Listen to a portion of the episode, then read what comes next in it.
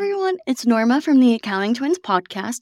If you're a regular here, then you know how much Becky and I talk about the 150 hour rule that has been set in place by NASBA if you want to take the CPA exams, if you want to be a CPA. Yeah, you know it, you know our opinions. Well, for today's bonus episode, you won't be hearing Becky and I talk. I know, I'm so sorry. You can't hear my voice. Tears. But instead, you will be listening to Blake Oliver and David Leary from the Cloud Accounting Podcast interview the NASBA president and CEO, Ken Bishop, about the 150 hour rule. We hope you like this little bonus episode and learn a lot from them. Thanks.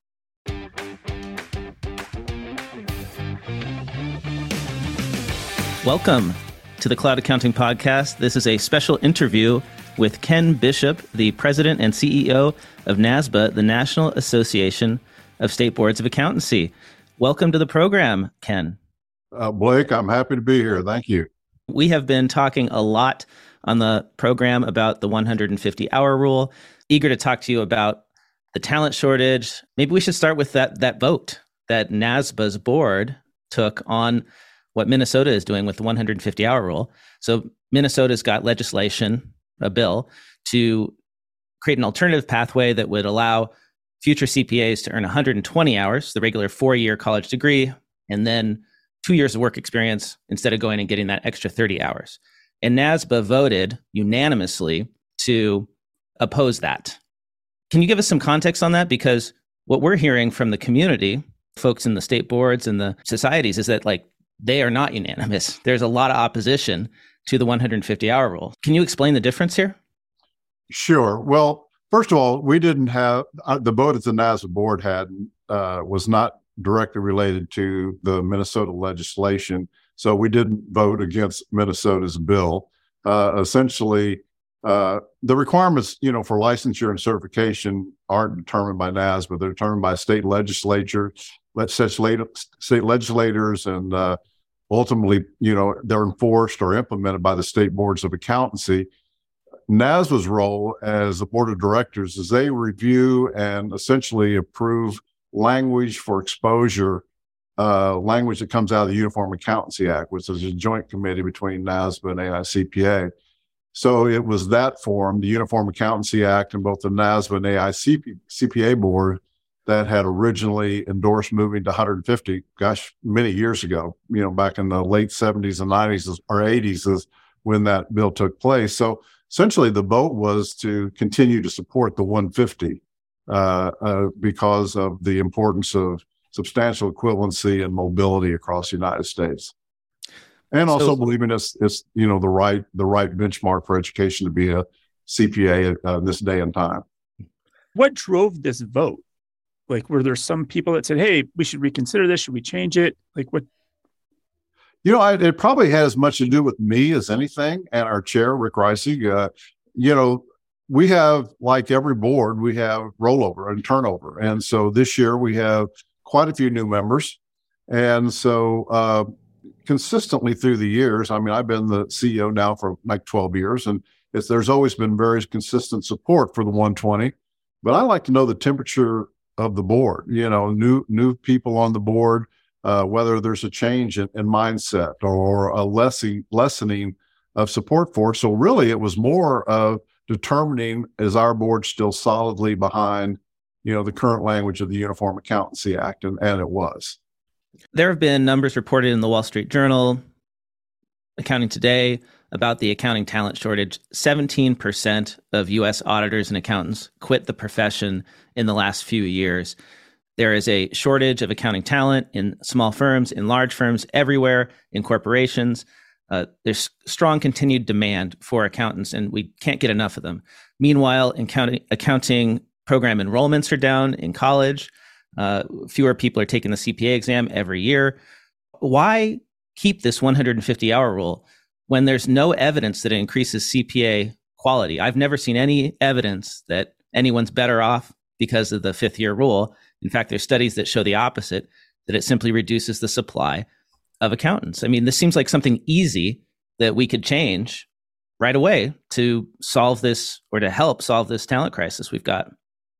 Sure, and, and, and let me just start off by saying I I disagree with several of the premises that you that you just said. first of all, I, I would agree with you. Uh, this has been around now for multiple decades, and there are some, you know, studies that, like what we look at, we know that people, the pass rate's gone up, for example, since all states adopted the 150, uh, pretty significantly. So there's, you know, that's there. But I also want to say on the front end, we absolutely agree with you. There is a huge problem of this declining number of people entering the profession. And it's happening at the same time that baby boomers are retiring, uh, people are leaving the profession. The great resignation that happened during COVID also impacted accounting staffs when couples decided one couple, one half the couple would stay home, lots of reasons. So we know it's a big problem. And, uh, you know, and we've been working on it. We've been trying to come up with strategies of things that we can do short term, mid term, and long term to try to get more people in the profession. But but on our side, we've been trying to do that without disrupting substantial equivalency and mobility, which really took decades to achieve and is very high value to CPAs and CPA firms. But more importantly, it's high value to clients. You know, uh, for example, I was I was in Missouri uh, when I started my career. I live in Nashville, Tennessee now but my CPA in Missouri still does my work. And it's a trusted CPA I've used for years, and mobility allows that to happen. So, so it's, it's a value proposition to consumers and professionals that we're trying we're trying to maintain. And the, the counter argument to the evidence is there's absolutely no evidence that says that changing the education requirement to 150 would actually increase the number of people wanting to be CPAs right now when you know the demographics are shrinking there's less people going to college uh, a lot of competition with economists uh, mba programs lots of other programs so i'm not saying it's not possible that that's one of the impacts but i do know of all the surveys i've seen you know out there you know from you know from minority groups because there used to be an argument maybe it was a detriment to minorities the 150 hours uh, the Center for Audit Quality, the University of, I mean, excuse me, the, the State Society of Illinois. There's been quite a few, you know, surveys out there to try to, to find out what are the problems with people that are leaving the profession. And the cost of, of the uh, examination, the amount of education never even makes the top of the list. It's always at the bottom part. The top of the list is always salaries, work life balance. But leaving the profession versus entering the profession. Excuse me? leaving the profession versus entering are different. And and this young generation entering the profession the same way. They they yeah. interview candidates for the profession, and the candidates are the ones that did not list that as one of the primary or even a, a significant reason of why they're not wanting to enter the profession. In fact, when I talked to two accounting schools recently about candidates they lose. They said these people didn't leave and go into bachelor's programs. Most of them got MBAs. They went in to get master's degrees of economics. So the type of uh, people uh, like you, Blake, you know, I heard you talk in one of your earlier, you know, uh, discussions with with uh, uh, Jim that you talked about. You know that you had philosophy, as did he. I mean, there's a lot of people that were really made more whole. I mean, I, you're a great communicator. Jimmy Corley is a great communicator. And when I listened to your all's blog that day, I'm sitting there thinking, gosh, you know, I never really thought about Jimmy Corley, but it might be that philosophy uh, education that he got in addition to the accountants what really took him over the top of being, you know, what I know the great communicator and and the excellent executive director he's been in Arkansas. So evidence is sometimes subjective, but you know, we do see a lot of gains with people who have the education, including you, Blake. It's what you make of it. I just sure. object to the idea of requiring people to go get it when it's a significant cost, right? So I did I did some back of the envelope math and I calculated that you might spend $100,000 here in Phoenix if you go get a master's, a MAC over at ASU you know you calculate the $30000 in-state tuition and then you add in the opportunity cost and then the, the room and board and all that and, and you're, you're talking 100k and that's not a small amount of money for a student. So i just find it hard to believe that the cost isn't something that people consider. Like if i'm a student and i can choose a four-year degree that's going to pay me more than a five-year program that's going to pay me less what do i choose I don't disagree with what you just said. I mean, yeah. I'm not saying the cost isn't an issue. I'm saying it is nowhere near the top of the Right. range of the reasons people give. Well, Uh, so What, what I would else tell you also is those MAC programs traditionally, when you look at their the output, when you see the people that go into the firms that are selected from the MAC programs or selecting from the MAC programs, uh, they do very well in, in salaries, you know, as well. So Yeah.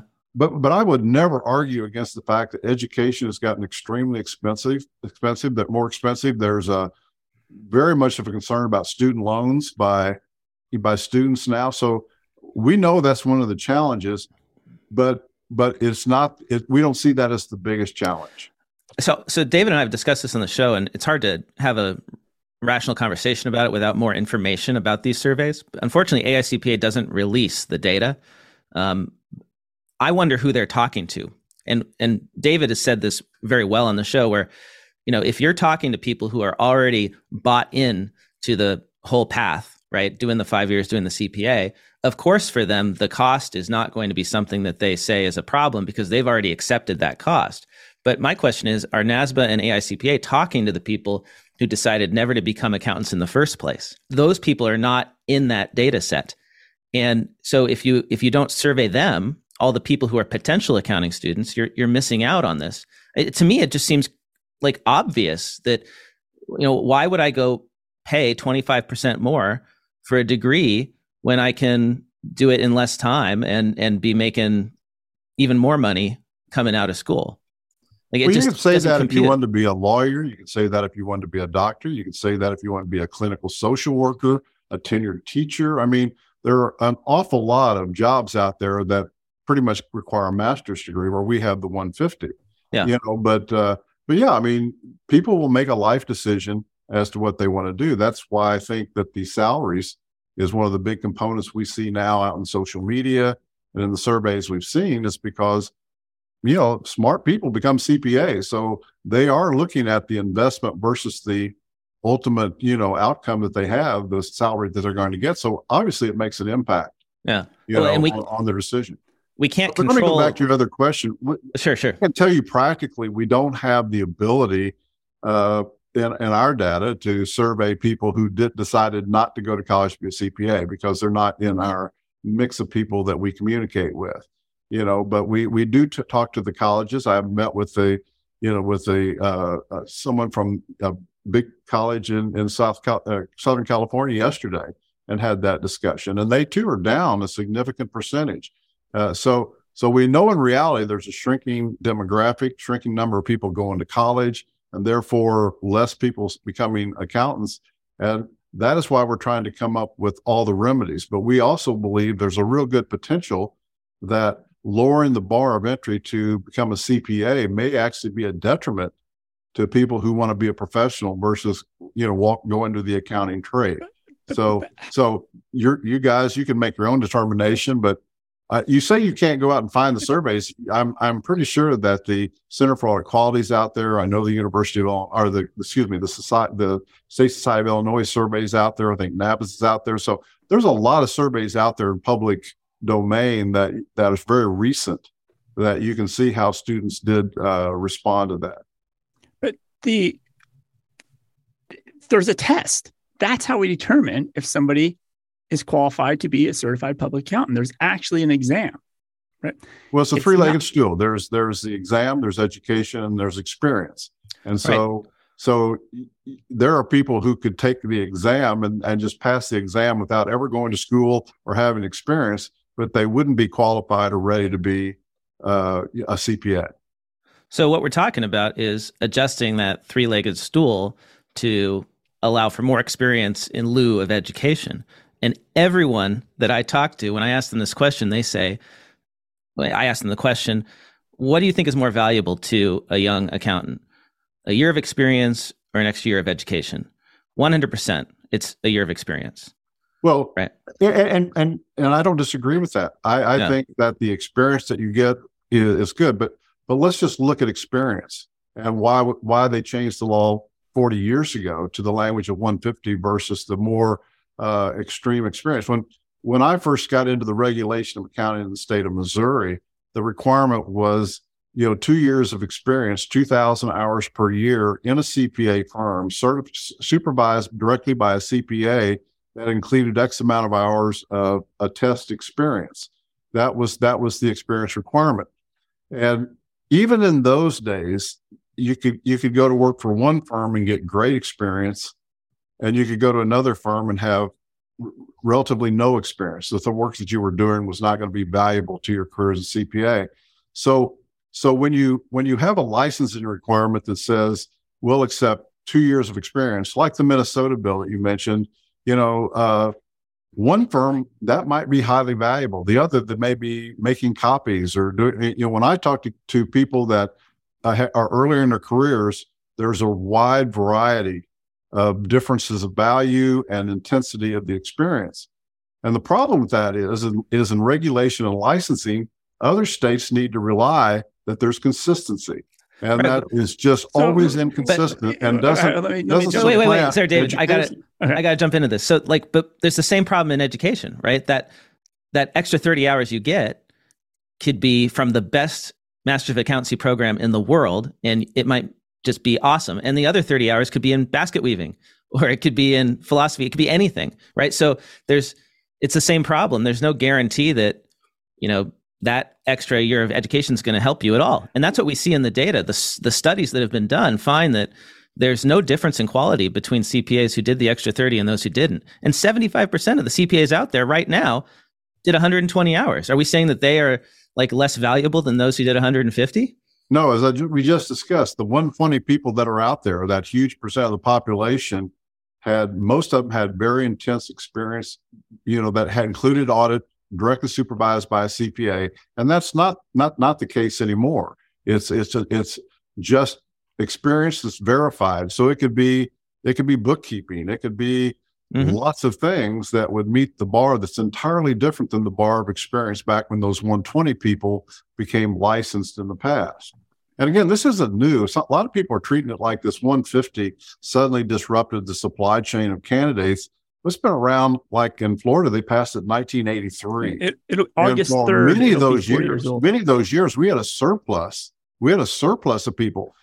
Uh, accounting programs all over the country raised the bar of entry through ACT scores and entry scores and, and, and, and you know, score averages to cut down on the size of classroom until just about 2018, something like that, just a little before pre COVID. So all of a sudden we've had the anomaly of COVID. We've had this disruption of, uh, you know, about student loans. A lot's going on, but there's really no indicator that the 150 is the cause of it. Because of that, before that, we had a surplus of candidates. Oh no, I, I agree that it's not the cause, uh, but it's certainly one of the barriers to entry that is expensive. You know, costs.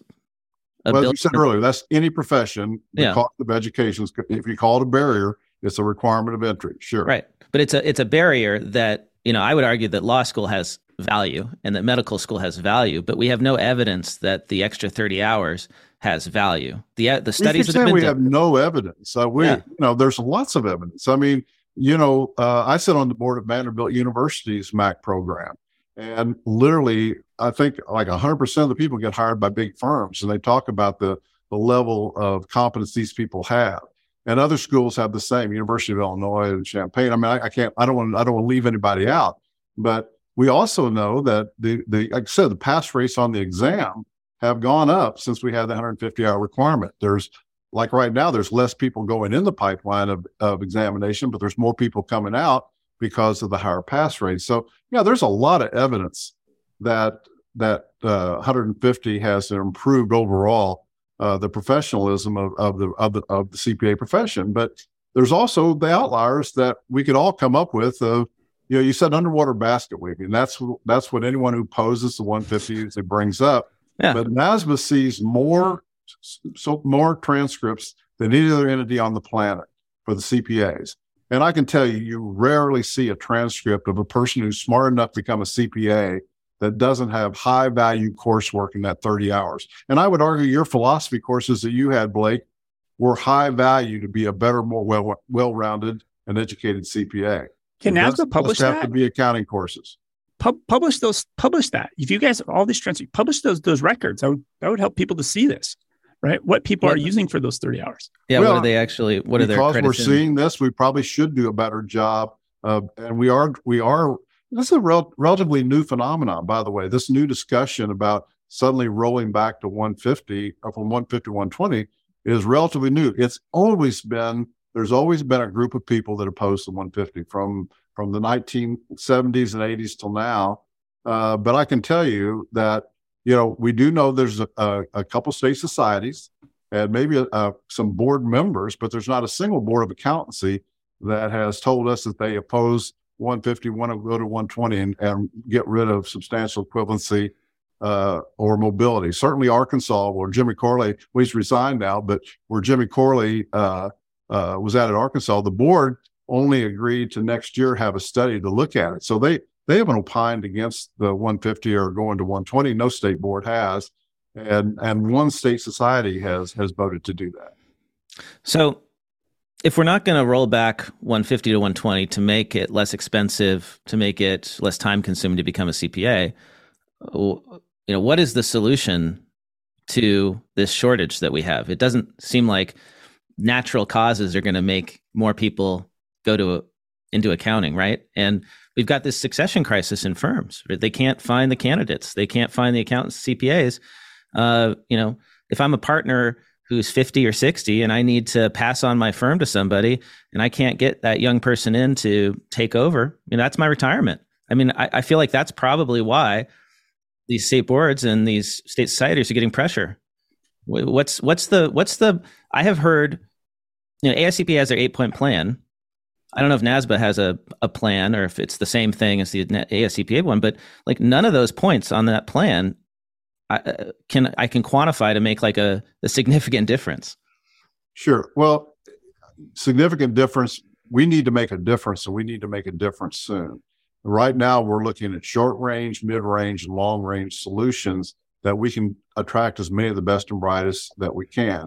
You know, we're looking at, you've probably heard of this uh, experience, learn, and earn program where people who dropped out to get a job during COVID, you know, or before COVID, uh, it's an opportunity for them to get back in and have low cost 30 hours of additional education. I say 30 hours, whatever they need to close the gap between when they graduate and 150 at a, at a, at a reasonable fee and also be something that's important to that, that firm. So that's almost completely developed. We're going to launch it this fall.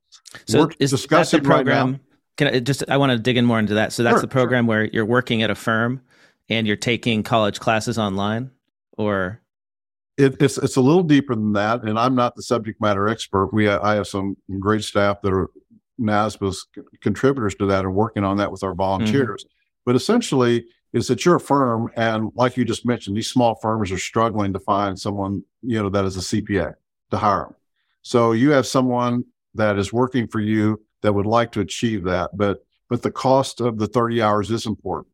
So this is this is an opportunity to get the 30 hours while you're earning while you're working at the firm. And it could be online or not, but right now it's designed to, we're- believing online at a cost that's no more expensive than a, like a typical two year college or junior college, no more than like $150 an hour. So, so, but the, the third element, which is critically important, is the firm can kind of say, this is the kind of education I'd like to see them get, you know, to top off to be a better CPA for my size of firm. Might be focused on tax, it might be focused on, you know, something else. So it's an opportunity for a lot of CP, a lot of employees of, of accounting firms who didn't top off with the, the 30 hours and could not become a CPA. It's an opportunity for them to get to a CPA at a relatively low cost and pretty efficiently because the firm will support not only the money, help with the money, but also support by paying their salary and also giving them an opportunity to take this uh, online or whatever type of coursework it is. So it's it's a pretty thought out. That's going to be rolled out pretty quickly. I think when you see it, you'll see that a lot of work is, has gone behind that uh, particular study. so the fact that the there's a need for that program seems to indicate that the 30 hours is a barrier, like a significant barrier to obtaining the CPA. Well, I would say the opposite. I said I think it clearly indicates that there's a need to provide a low cost option for people who want to top off and become CPAs. We're, not suggesting that we lower the bar. It's actually we want this to be very rigid, highly valued education that they achieve and become CPAs. Well, I just want to like dig into that lowering the bar phrase because that's sort of like the corollary to the uh, underwater basket weaving uh, phrase, right? We use the we, we joke about underwater basket weaving when we talk about the credits not being valuable, and then people defending the education say we don't want to lower the bar, but for a bar to exist, it should improve the quality. And and again, as as John said, who's watching on LinkedIn, we need to discuss systematic evidence and not anecdotes. And I know there are great programs out there that do train people to to do, be better CPAs with the fifth year, but there is not any evidence other than anecdotally that I've heard that says that it makes them better overall. It simply reduces the supply. And so I don't to think me, it's anecdotal evidence that people pass the CPA exam in a high, you know at a higher percentage with 150. I don't think it's anecdotal that a lot of the big firms have told us that the quality of candidates they're getting out of like MAC programs are excellent, and that's almost where all they were. So a lot of firms only hire from select schools that you know like MAC programs. So yeah, I think you know I can tell you that you know, if I was on your side of this argument, I could probably come up with some ideas of, you know, there are always there are always deviations from from this, but um, you know, the decision again, you, are you're trying to imply that the 30 hours is the reason there's a drop off of candidates, and there actually is no evidence that indicates that. But it certainly, as as y'all mentioned, it could be that new people coming on, and that's why I talk about. We're also looking at middle ground long term is okay, what can we do? Uh, I saw recently a, a, state board just passed a scholarship program. I mean, state boards like uh, are looking at different ways, but no one is saying that the, the remedy is. And, and again, I don't know if it's a negative comment lowering a bar. I mean, if, if, if you want me to say lowering the education requirement, to me that's the same thing. It's not meant to be. It's not meant to be mean spirited or or or to challenge people. It's it's just you know uh, you see that in the Army. You see in a lot of places where people talk about lowering the bar of entry. It means because you've lowered one of the requirements to get to a goal. So it, it's you know, mm-hmm. not not supposed to but, be that way. Hold on, hold on. This is amazing. So we have John Barrios watching right now, and he he was the one who commented on the systematic evidence, and this is the study that I keep talking about. He did a study, occupational licensing and accountant quality evidence evidence from the 150 hour rule, and in the abstract, to his study, he says overall, these findings are consistent with the theoretical argument that increases in licensing requirements restrict the supply of entrants and do little to improve quality in the labor market. Labor market proxies for quality find no difference between the 150 hour rule CPAs and the rest. Moreover, rule CPAs exit public accounting at similar rates and have comparable writing quality to their non rule counterparts. Right. So this is an actual, you know, study, scientific study that was done on this.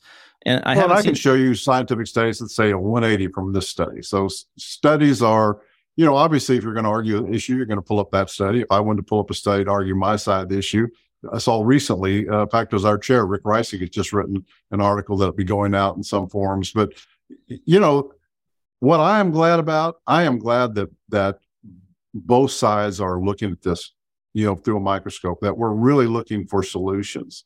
You know, the my goal, and, and I'm not a CPA. So in some ways, I, you know, it, ironically, somebody said, well, NAS is just worried about the money. If I was worried about the money, I'd lower down to an eighth grade education because we make most of our money in facilitating the, the CPA examination. So keeping it at 150, using that argument means it's a negative financial consequence for NASBA. But the reality is, is that I look back at the decades of, of leaders in AICPA and NASBA and state societies and state boards that worked so hard to get all states and territories to be substantially equivalent and to get the mobility. And coming up with a reasonable alternative, you know, that doesn't disrupt mobility, I think we're all willing to look at it.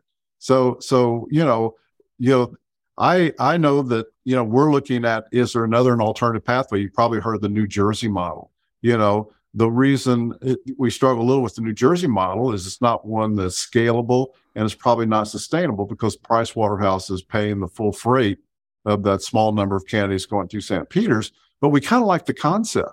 So we're we've got several solutions right now that we're working on, but we're not giving up on that. We're trying to come up with a solution that resolves as many of these issues as possible but without disrupting substantial equivalency and mobility. Right. That is that is our goal. It's Well- not to put a stake in the ground and say we can't change. So, so Ken, But- stepping back from CPAs, right, and thinking about this as just accounting talent, so bookkeepers, EAs, tax preparers, virtual CFOs, right, the whole stack, FMP&A guys, right. What is NASBA and AICPA doing to increase just the entire profession participation, right? More bodies, more labor, not, and because I obviously it's easy to focus just on the CPAs and this 150 hour rule, but are you guys working together for these other parts of the profession on the whole? Well, we're not, and I can only speak for NASBA. I mean, uh, you know, our job is to uh, NASBA is to enhance the effectiveness of state boards of accountancy to provide the tools for determining licensure and readiness to sit for the CPA examination. Uh, we know there are a lot of quality accountants out there that do tax, you know, enrolled agents and others, but we have absolutely no nexus at all to them, and we're not doing anything to encourage or discourage them. Our our total focus is on getting more CPAs in because we do know small firms are struggling to hire people. We have members of my board of accountancy are struggling to hire CPAs for their firm. They're spinning off work to other firms. So they absolutely know the problem. And, Yeah. and so we know it's a problem. And it's not just for Minnesotans, it's just for the entire country. And and we are but but what I want to clear is that we aren't resting on our laurels. We are working on solutions and we put a lot of brain power money and others behind it, capacity behind it, and we're coming out with some some programs very very quickly that to address it. But what programs? Like what's going to really make a at- difference? we're I looking mean, at ELE for for th- that group. We're looking at uh, uh, starting to consider a pipeline for, or excuse me, a 30 hour something like the New Jersey again. But but you know that one is that is Yeah. scalable and also affordable. We're also looking at possibly an amnesty program where people who dropped out during COVID that lost parts of the exam, an opportunity for them to come back and maybe get those parts back if they re-enroll and and set for the exam. We're just trying to think out the box and come out of all the solutions we can without disrupting again uh, the mobility that took so many volunteers decades to achieve. yeah. I mean, I just I have yet to hear of a, a program like like here's my problem with AICPA's number one program, right? This New Jersey thing.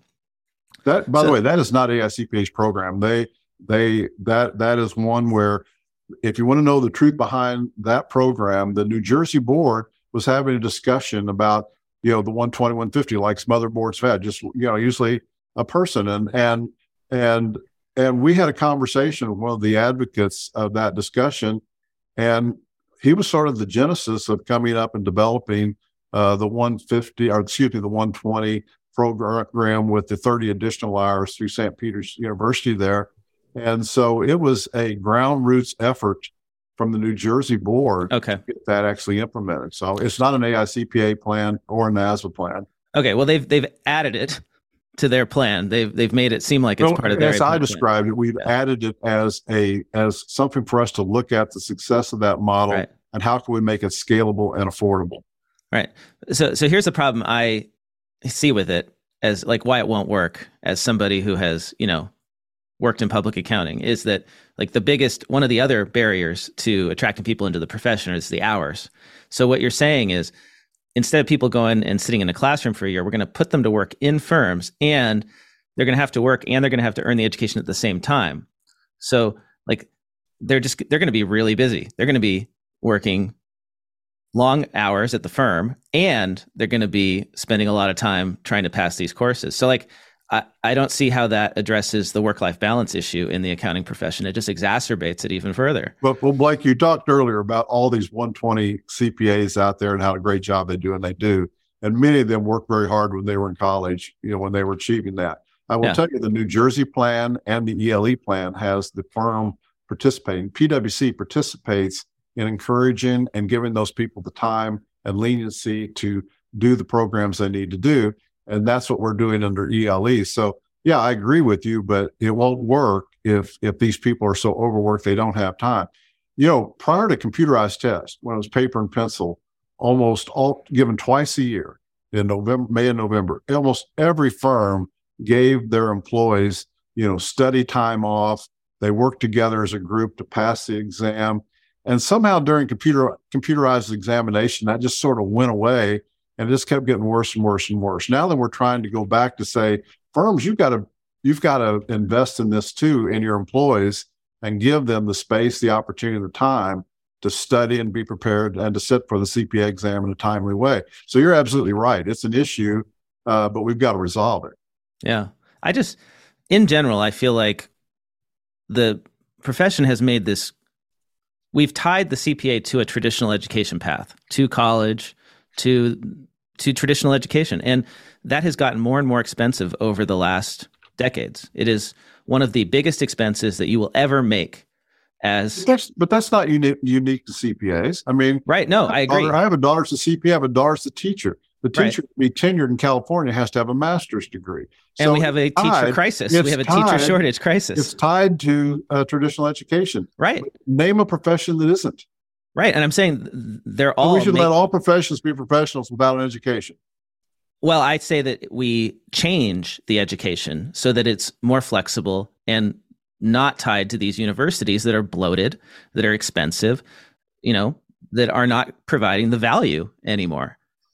I'm probably not going to take this opportunity to be critical of our education system in the United States, but I'm not going to disagree with you either. Other professions have done things to deal with their demand. I mean, uh, decade ago, nurses were going to school for free. The hospitals were footing the bill to go back and become an RN, right? So sure.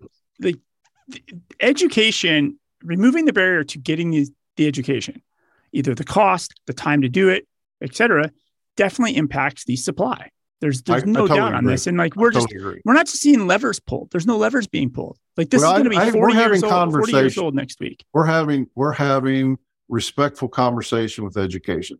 You know, some colleges aren't very happy with the ELE, but we're proposing that they pay $150 an hour. But you know, I just I just attended an economic an, an international economic and uh, conference, and they did a study about the cost of everything over a period of time. And the most dramatic increase during this of all the things of food, of fuel, of of cars, of electronics, of houses, uh, the most significant increase was education, which during this period of time jumped like 250%. So we do know there's a correlated cost of education.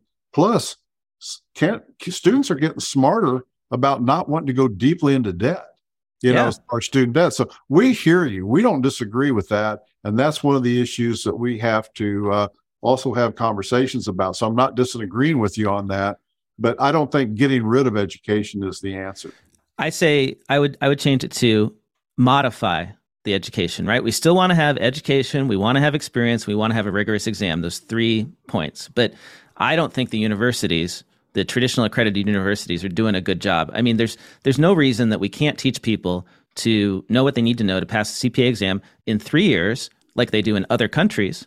Why does it take five years here? It just seems so inefficient. I mean, we've got you, some. You have you have to be pretty careful, though. I mean, you know, we we have we have IQAB where we do the determination of mutual recognition agreements of countries like in the UK and and Ireland, and uh, and, and what I will tell you, they have competency based education where the United States has an hourly base. We're the only country on the planet that has an hourly based education system. So when you say three years, if you look at the educational experience in three years in the UK, um, you you know it looks a lot different in the United States, but the amount of total education is really not that much difference. Uh, but it certainly has a cost component. Yes, it is something that probably the future I expect the United States is going to look more like a competency based model than an hourly model. But right now, we are pretty much with the hourly model, and uh, we're trying to adapt to that. Ken, but I know we're. I don't disagree with you though. I know we're over on time. Um, I want to know: Do you have a few more minutes? We had two questions come in from our listeners. I, will give you all the time you uh, want. How about that? Fantastic. So Mason said, this is more of a no, this is a question. Why is there an assumption that you need a master's degree to be a CPA? I got my 150 in 4 years with no additional cost. Is my alma mater the only school that does this? What am I missing? Well, to be clear, we don't believe that you have to have a master's degree, and let me tell you why. Uh, a lot of people that come into becoming CPAs are formerly lawyers or formerly teachers, and so they've had a four-year degree in something else. So the additional time for them maybe that's when they take on the back end the the accounting courses. So that was me. 150 Yeah. hours. Yeah. So they come with 150 hours, and and so they're as educated as a master's degree, but they weren't trying to see. Where a MAC program, you know from the very beginning, you want to have a master's degree, but we're not certain at all that someone needs to have a master's degree to be a CPA. A lot of the best CPAs that I know had an undergraduate degree in something else and and topped off with their accounting courses to get to 150.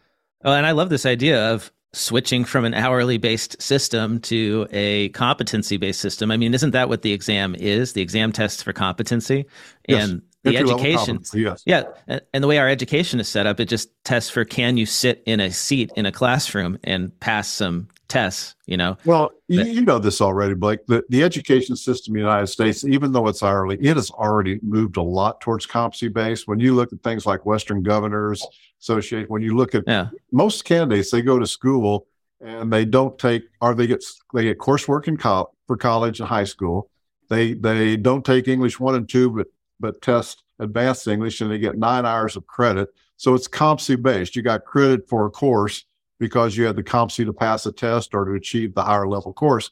So they end up with 150 hours, but they didn't spend 150 hours in a seat in a college. You Right. know, they achieved it through a different way. So so you, you have to be careful when you say that that that the United States model doesn't have a lot of competency built into it, but it's not the way it's measured, and we still measure in hours, and and so that's why why our law is written Right.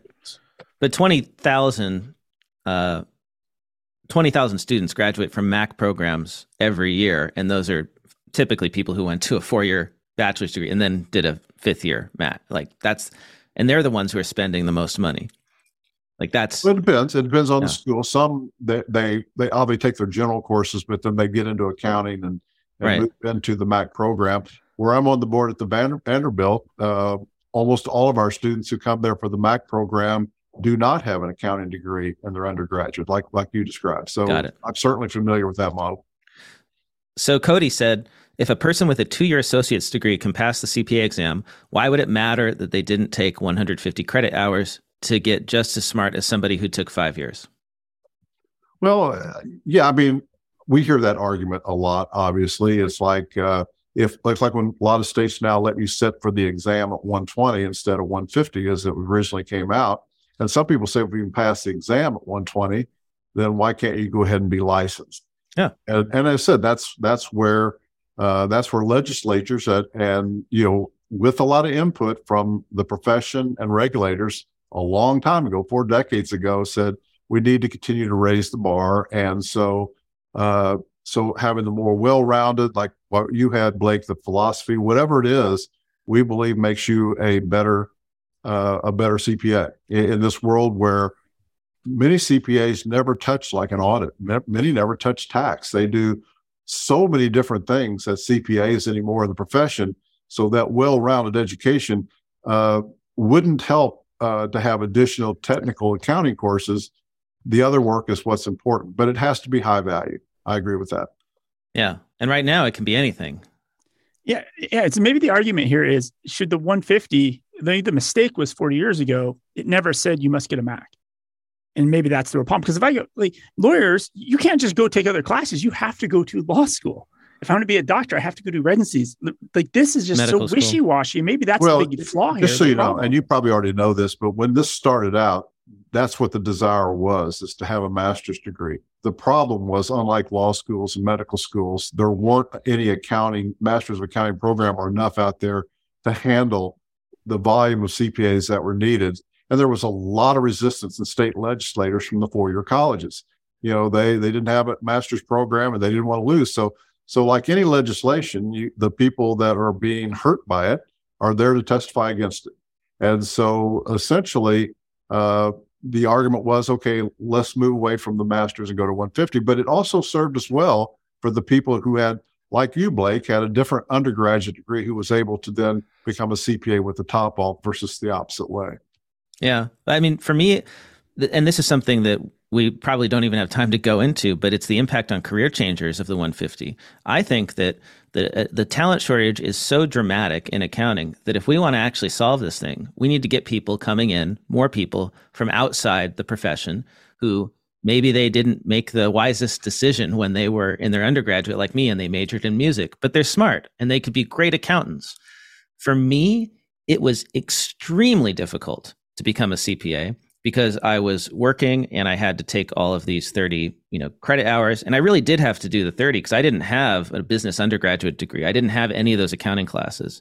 So I had to work, I had to take these classes at night and I had to study for the exam.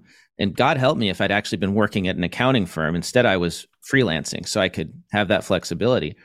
Uh, but like, I, I don't know how anyone changes careers into accounting. It's very, very difficult. And we could make it so much easier if we dropped that requirement, if we allowed people to, you know, take the exam and have the bachelor's degree and get some work experience, it would be it would be much easier. I mean, just look at the first of all, yeah. First of all, Blake, I'm glad you became a CPA and, and, and told your story to do that. We see a lot of CPAs though, like you, who did change a career and come into it.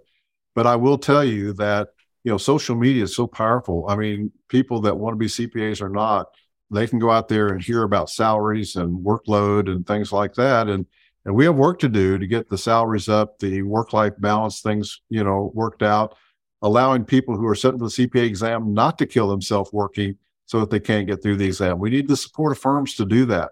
So yeah. we hear you all all of that. You know, we probably got to where we are because we could, because there was such a surplus of of candidates up until just a few years ago uh, we weren't focused on some of the stuff that we have to focus on now because of the challenges of the pipeline. So it's kind of new. We're working on it, and uh, and will we make some bad answers? We could, but we're well, at least we're. I don't want anybody to think that NASBA or AICPA are working together UA that anybody's resting on their laurels or does not agree we have a serious problem because we know yeah. we have a serious problem that we have to resolve. And and the the certification that I see succeeding is the certified management accountant certification, right? They are growing uh, leaps and bounds, surpassed 100,000, I think. And meanwhile, you see the number of CPAs declining. And what's the difference between the CMA and the CPA? It's that CMAs only need a bachelor's degree. They pass the exam and they get, I think it's three years of work experience. So it's a very simple, streamlined requirement without specific courses, without this 150 hour rule. And people are being drawn into that, right? Why can't we be like that? I mean, would would would anyone say that CMA has a lower bar than the CPA? Oh, I would absolutely. Do you think do you think CMAs are less qualified than CPAs to do audit work and the things that CPAs do? Absolutely. But you said only you know most CPAs aren't doing audit these days, right? Only fifteen well, percent so, of CPAs. So let's talk about it. So the, the, interesting thing about the CPA profession is that when you become a CPA, you can, as they say, hang the shingle. It's like if you get past the law, you you can practice accounting, public accounting, which means you're the only people in the United States who can sign a test and audit. Yeah.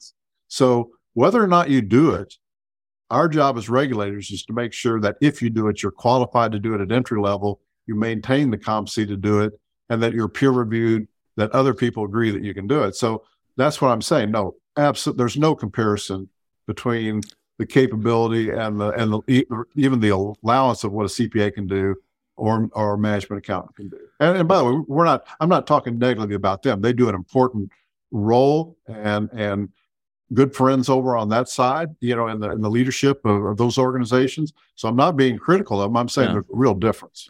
Well, I, I'm a non-attest CPA, right? I was licensed in California, and I didn't get the attest hours, so I can't sign an audit paper.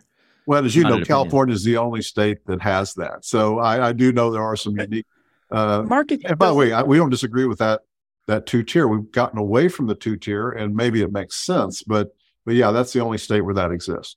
At the end of the day, the market doesn't know nor care. But he has a CPA. Um, I forgot his name. We just he was at the uh, CPA Educator Conference. He's he, he's leaving, but he's uh, president oh, the, of the State Society uh, the, Washington. Uh, the CFO at the State Society in Washington. Washington. He, he's yeah. like, I had a horrible GPA. I did 12 years of school. I had it. I failed out of one university, moved to the other university, but nobody cares because he has those three letters. Like no, that's at the end of the day, all that really matters. And if that's what matters, and the test is the proof, because you're telling me, like, if I've heard this conversation correctly, Ken, people, the work experience they get is very variable The education experience, obviously, we know is variable because you can do anything you want with those 30 hours. If the only thing that's concrete and black and white is the test, then that's that's the the test. That's the thing that really matters. Like if, if, no, if, if you're LeBron James of accounting, we don't agree with that premise. We do not agree that the exam is the exam is an entry level to determine entry level skills to get into the profession. That combined with your experience, which you know, again, uh, it, it, we lower the bar for for the experience or requirement of experience and increase the education back when they did 150. But no, the you know, there's you know the the CFO you're talking about. Uh, I can come up with stories on both sides of this argument, but I can tell you in the in the CPAs that I'm around on the NASBA board. Of course, it's a very competitive process to get on the board. There are some of the senior leaders of the profession, both on our board and AICPA, and, you, Blake, and, and to you know to like uh, uh, other people that I've seen you interview. I mean, there there are some really significant contributors to the accounting profession in different ways, like what you do, you all do with this blog.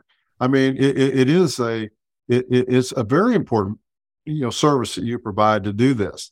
And so I do think that CPAs bring something to the table. Again, I'm not one. I'm proud to have a daughter that is. My best friend's a CPA, but uh, uh, you know, I, I as a consumer, back when I was a cop in my cop days, I paid a premium to have a CPA do the work that I had done because I knew that I was dealing with a premium account, and that's um, I think that's what most consumers want, believe, and expect out of CPAs. Have you all have you all polled CPAs to see what they think about this? Because, like David and I mentioned earlier, when we post about this on social media, you know, the young CPAs are on social, thirty to fifty year olds. I would say one in a hundred people is in favor of this. It is really unpopular. So have you? Here's, all- here's what I tell you. To answer your question is no. We we have, but what we have is that we have all 55 US, juris, U.S. jurisdictions. Almost all the board members are CPAs and some public members, and we have the executive directors and executive staffs across the country. We meet with the executive directors on a monthly basis and have a call where they discuss. We meet regularly through our regional representatives with all state boards. So we talk to people who are obviously somewhat biased because they're in the regulatory side of this. But we also meet regularly with the AICPA, which is the other side, the professional side. And so we do get an awful lot of input. I will tell you, I think I said it on the front end. There have always been those that have opposed the 150 from its genesis to now. And and we've always listened to them. And and we have thoughtful dialogue with uh, societies, with state boards, with individuals. Uh, but the consensus in my world, the consensus in my world is support for substantial equivalency, mobility, thus the 150. Or, or and, and if we're going to come up with an alternative, it has to be universally adopted. Yeah. And how many of these folks who are in your circle had to get the 150? Well, a growing number, obviously, because as the baby boomers are retiring, we're seeing more and more people that had the 150. I, I don't know that I can give you a ratio, uh, but I can also tell you that many of the people that I know that were uh, CPAs prior uh, to the 150, many of them had master's degrees and and and had you know already MBAs and law degrees and other degrees in addition to accounting. So, uh, you know, there's also a large number of people that just got you know the master's degree with also the very intense uh, experience requirement pre 150. Yeah. Well, David, I think I'll give you the last word on this, and then we'll wrap it up. Because well, I, I, want to make sure I heard this correctly, because it's kind of making my head explode. Okay. Did you I like say, making people's head explode. So let's do this. so, did you say that all the CPA exam does is prove you've you're, you're an entry level CPA? Exactly. So, so this is crazy. Like that is insane to me. So every, the assumption is, as the consumer, as a consumer, yeah, as a consumer, if somebody has that, I assume they're just as good as anybody else that has that. Well, you know me, David. And that's the branding. That's you know the me, branding. You know me, David, and and so I passed the CPA exam, and with one year of experience, I was a CPA. Right. But the branding is it's all equal. That's why maybe you need CPA plus or whatever it might be. Because if I go into a doctor's office and they have that certificate on the wall, they they have those two letters, DR, you're kind of trusting you're in good hands, but you're telling me that just because they got the CPA, yeah, But if you go to mean, like, doctor's that's the bare office, you minimum. I- understand I they're cannot going to believe that's the and years of experience before they can practice medicine. Right. So we Um, we replaced like doctors have to do residencies. They they they they do like what five ten years of experience before they can practice. And in the CPA world, we have replaced the experience requirement with an education requirement. Essentially, like one year of experience is hardly anything. And I just think that we need to go back to our roots. I mean, CPA used to be purely experience based, right? Exam experience. I mean, we can go back 100 years and it was you learned on the job. And I just I feel like we my my feeling is that we have replaced that ex, that very valuable experience with education and yeah, I, I'm not a big fan of classroom education, Ken. Like I I I went to a top university. I went to Northwestern University and I saw I saw how you could game the system, right? Like I, th- my degree at Northwestern has value because of the brand, not Blake, Blake, You you're know- a smart guy. You, you're going to game the system if you went to Harvard. I mean, so so Yeah. I mean, you're smart, and, and and we're proud to have you as a CPA. But you know, I'm not disagreeing with you about the value of good experience. I I don't dis- disagree with you on that.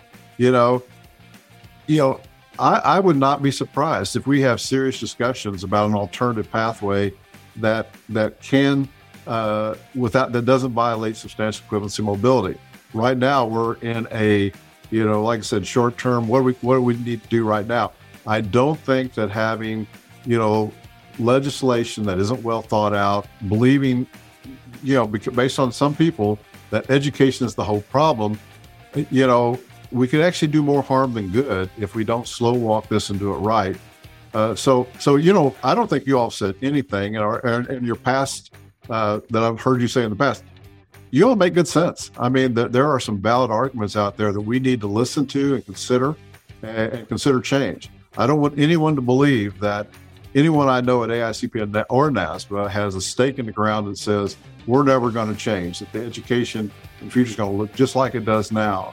Because I don't think that's the case. I think that right now we're really trying to protect the for consumers and and the profession substantial equivalency mobility and what can we do to to slow walk this and fix it but also fast walk it enough that we can get people in the pipeline on the short term as quickly as possible I think that's a great way to end this episode. Thank you so much, Ken. We've been talking with Ken Bishop, President and CEO of the National Association of State Boards of Accountancy. Have a great weekend. thank you i enjoyed it All right. Thanks, Bye, Ken. everyone.